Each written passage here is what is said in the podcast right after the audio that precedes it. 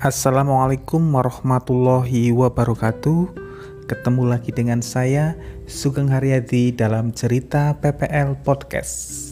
Hari ini Selasa tanggal 12 Januari 2021 Saya akan menyampaikan informasi tentang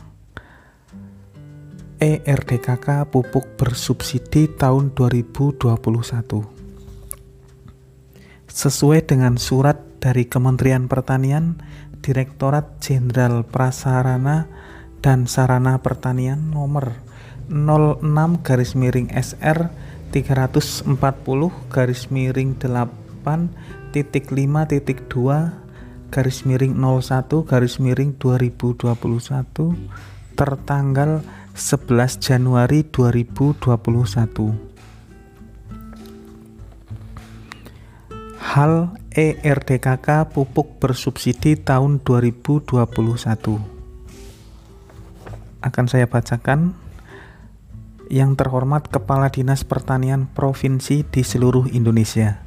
Menyusuli surat kami sebelumnya nomor 673 SR titik 320 garis miring B titik 5 titik 2 garis miring 11 garis miring 2020 tanggal 17 November 2020 perihal ERDKK pupuk bersubsidi tahun 2021 bersama ini disampaikan hal-hal sebagai berikut. 1. Sehubungan dengan masih banyak laporan belum terinputnya data ERDKK tahun 2021, maka sistem ERDKK akan dibuka kembali pada tanggal 14 sampai 15 Januari 2021 pada periode tersebut agar dapat dipastikan tidak ada data yang tertinggal upload maupun pengesahan berjenjang sampai dengan kepala dinas kabupaten atau kota. 2 perlu kami tekankan bahwa pada periode tersebut merupakan kesempatan terakhir dalam penginputan ERDKK tahun 2021. 3. Data ERDKK yang digunakan dalam penebusan pupuk bersubsidi merupakan hasil cetak dari sistem ERDKK pada user admin kecamatan menu cetak data. Petunjuk atau tata caranya dapat didownload pada sistem ERDKK. 4. Berkenaan dengan hal tersebut, kami mohon saudara dapat menindaklanjuti dan mengawal kabupaten atau kota dalam pelaksanaannya.